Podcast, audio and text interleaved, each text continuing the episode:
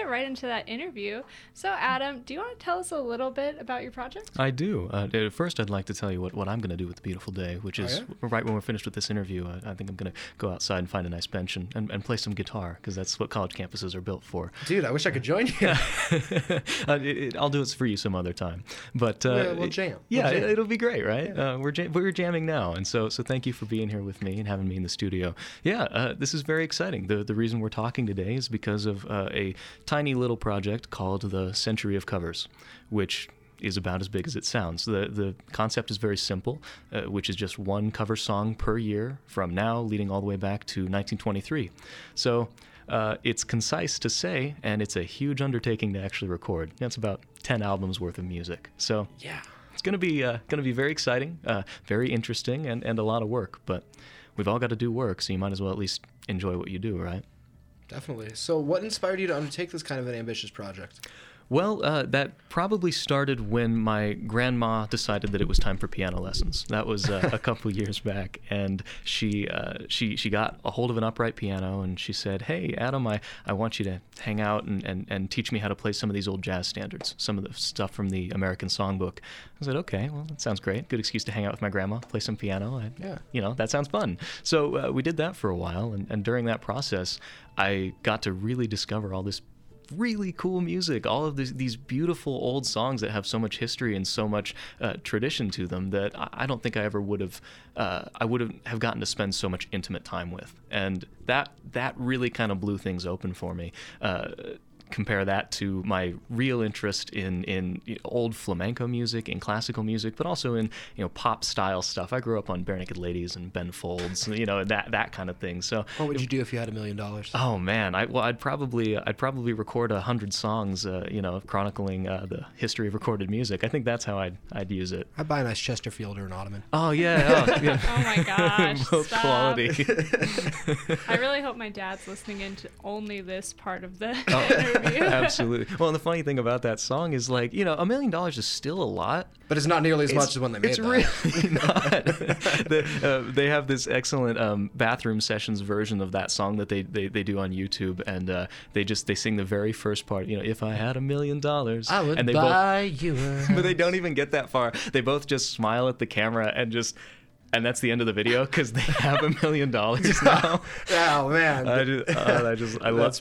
I'm so glad they got funny, it, yeah, you know, man, like they got their million dollars. That's all they had to do was write the song about how they wanted it. I, so. I hope they they eat craft dinners. I, I think they, they do. They still eat craft but, dinners. But it's just so many craft dinners, so right? Many craft you know, dinners. Dijon ketchup. Alrighty. All right, yeah, that's so, what we're going to go for. Thank you, Ren. On that. As much as I love talking about Barenaked Ladies um, on the radio. the band. The band. The no, band. Yeah, sure, sure. Um, I do want to talk a little bit more about the other songs that you are picking and mm-hmm. how... you pick those songs that are going to be covered. Oh yeah. Well, that was that was a whole process. So so my my brother is a a vast amazing lexicon of music. I don't know how I don't know how he understands. He's just this musical encyclopedia of of things you'd never find on your own, but he's so good at, at bringing them to you and saying, hey, you'll love this. Uh, he put together this playlist for me that was one hundred songs that was specifically made for me, and and I mean, by the twenty minutes into it, I was just crying. You know, I was just, I would, because he just reached into my brain and said, hey, this is this is what you need, and that was that was so cool to get to experience that. Um, and so he's he sat down with me, and we uh, we spent probably forty to fifty hours putting together the playlist, um, the the collection of songs. Um, that research phase was was a lot. It took some took some time, took some energy. Can you give us any titles? I can. I there, we've we've previewed ten percent of it. The rest of it is a mystery, but um, okay. I, I can give you one from each decade. From okay. from the nineteen twenties, we have uh, Yes, We Have No Bananas, uh, which is total banger. It's like the original banger. Uh, uh, we have the nineteen thirties is Chet Baker's My Funny Valentine. We want to do that with a lo-fi hip-hop twist. Uh, which oh, I, think of, I know, right? Interesting. Um, from the forties, we have uh, Malaguena Celerosa, which is a traditional Mexican ballad. Uh, we'll be doing that in a, in a a very classical kind of style, really, really true to how it's uh, usually interpreted. The nineteen fifties will be Ray Charles's Mess Around, um, which, I mean, if you've seen Plane, Trains, and Automobiles, you know. Or it, ever ridden on a United Airlines flight. Yes, exactly, That's right? That's their song, yeah. Uh, and the nineteen sixties is the Pink Panther. We'll be doing a fingerstyle funk version of that. It'll be fun. I know, right? Kind of groovy. Uh, then we'll be doing Live and Let Die, uh, okay. classic McCartney. Yeah. Uh, you got to do that. A bluegrass cover of Ace of Spades um, for any By Motörhead, Motörhead or, yeah, or Guitar Hero fans. Is, you know. uh, that's that's an interesting idea. Uh, it's going to go. It's going to go, man, I tell you. All right.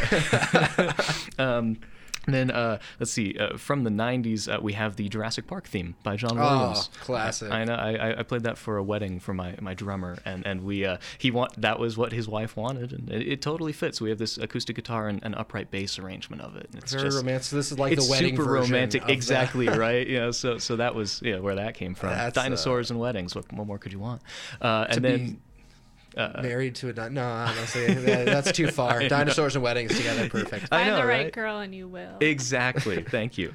Uh, so then, the uh, in the two thousands, we're doing a flamenco cover of Britney Spears' "Toxic." Oh. Uh, Why am I like? I was thinking what song you guys would pick for the two thousands. I was like, mm-hmm. it's gonna be like Britney Spears oh, or yeah. like. Oh, like, yeah. Like Rihanna. Oh, yeah. So that power pop, I mean, that came out yeah. hard. It's like power pop and boy bands for that whole decade. And yeah. there is some really awesome music in there. You guys, are, uh, this is just out of my own personal curiosity. You guys sure. doing any, like, uh, kind of like two thousands the alt rock, like All American Rejects? I can like almost that? guarantee that, but I can't yes. tell you for sure. But I'll, I'll, I'll wink at That's you. My for those of you listening, music. I'm winking. Uh, and then, uh, obviously, this is this one's kind of a no-brainer. For the twenty tens, which would be the, the final decade, we'll be doing a classical piano concerto of Little John's Turn Down for What? Oh, see, I, I would have I thought you were about to say Gangnam Style. Like we're going to do a really deconstructed well, you know, classical piano you know, Gangnam I, Style. You'll just you'll just have to see. What I will have out. to see. You've yeah. definitely piqued my interest here. um, so.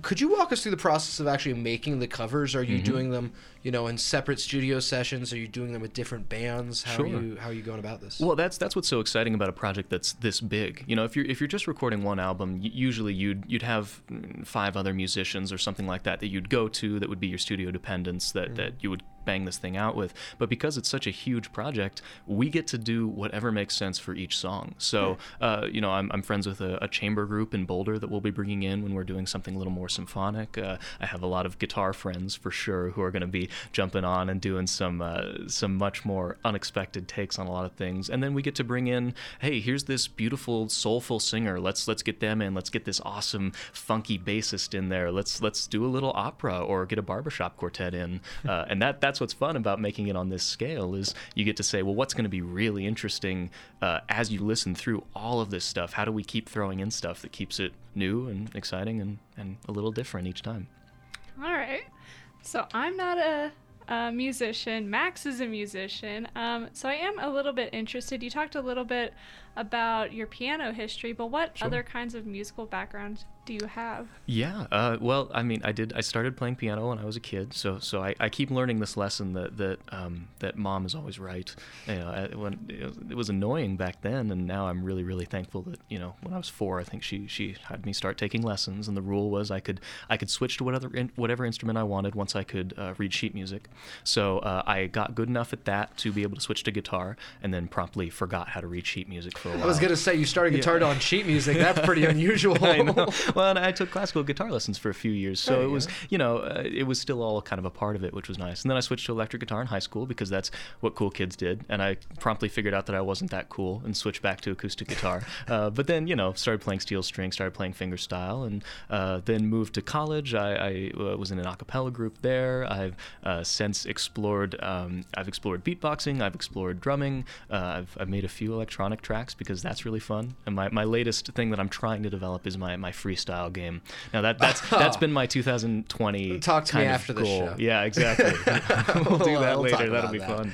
Um, I'm so I'm curious. Um, you, yeah, so you you're working with a lot of people. Mm-hmm. Um, you you have some huge ambitions. Yeah. I mean, clearly some huge ambitions. what will it take to get it done?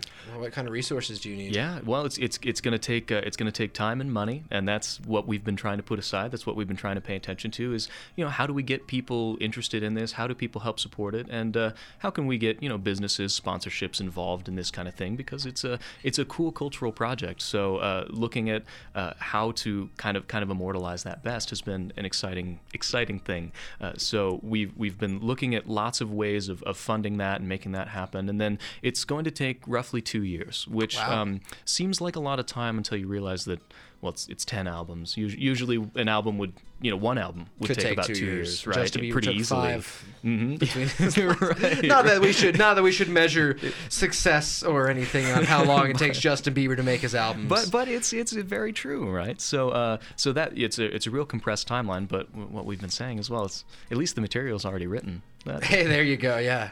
Yeah, I was going to ask, so you started in nineteen twenty-three? That's right. So are you estimating to end about twenty twenty-three? That's that's about right. It's actually, um, it's it's going to be launching uh, January first, twenty twenty-two. Uh, and this was the weird thing about it, math is because then you have to the, you have to count the zero. So oh, right, yeah. so it's yeah. it, you know, it looks like ninety-nine years, but that's oh. actually one hundred years. Yeah. So and that t- and that took us a minute. We actually we were going from nineteen twenty-two to, to um, twenty twenty-two, and then we realized, wait, hold on. The Mayans were smart when they realized zero was a thing. I'm so. gl- glad you zero guys did your math. Besides drummers, musicians don't tend to be very exactly. good at that. Um, we barely got it, but we did. So yeah, that's that's kind of how that works out. All right. So how do you expect people will discover mm-hmm. your project? Well, that's that's what's really cool about this, uh, especially in the age of, of Spotify and streaming and, and playlisting. You know, that's that's really how people are coming around to music now. So if we get this all put together and put it out into the world, each of these different songs in a different genre and a different kind of feeling uh, will be put in different playlists and different people's uh, you know, registers and, and, and ideas, and different groups of people are going to latch on to, wow, this is really cool, or oh, that's an interesting take. But the cool thing is that all points back to the entire project. So as each of these songs kind of goes out in the world and says, hey, look at me, I'm cool, you say, oh, that is cool. And then you get to follow that trail back to, whoa, hey, this is a this is a just a small part of something that's that's much much bigger. So it's kind of fun. It's like, you know, send, sending your kids off to school and be like, all right, you know, like go out there, go go do well. I, I hope I hope I gave you everything you needed. You well, that's super fun. When I uh, it, it kind of makes me think of, have you ever listened to like uh, the P- Punk Goes albums where they have a bunch of like punk bands? No. It's a, oh, cover, oh yes, uh, Punk Goes acoustic. Yeah, Punk or Goes, like yeah, Punk Goes eighties. Yeah. yeah. And, I, I, I love the concept from those because they'll take mm-hmm. you know like uh, you know some like David Bowie song from. Yep. fifty years ago and make it like death metal or something yeah. like that. And I always love the remix aspect of that. Um, yeah. Yeah, I was actually going to yeah. touch on that next too. Um, it seems like a kind of popular concept that's going around right now is this genre bending with like... Oh, yeah.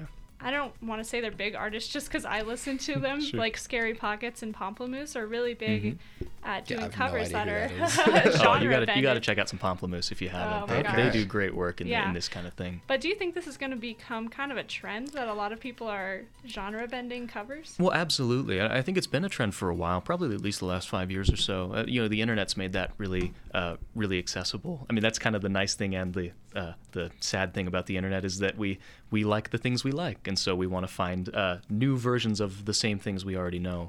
So uh, that's been it's been kind of fun to take a look at, and that that's why we want to do this particular project is is because it's going to include all genres, all kinds of songs, right? You see these compilation albums that focus on on one or another, digging into that feeling, and and uh, we think that doing it chronologically and treating it not only as a oh wouldn't it be cool if, but also as a, a record of recorded music up to this point. Uh, that that's very exciting to us. That so, is exciting. Yeah, genre bending. It's really, really, really fun. As a musician, I just I can't I can't stress that enough. So we got to wrap this up pretty quickly, but we do have a couple cool. of questions left. Um, Speed round.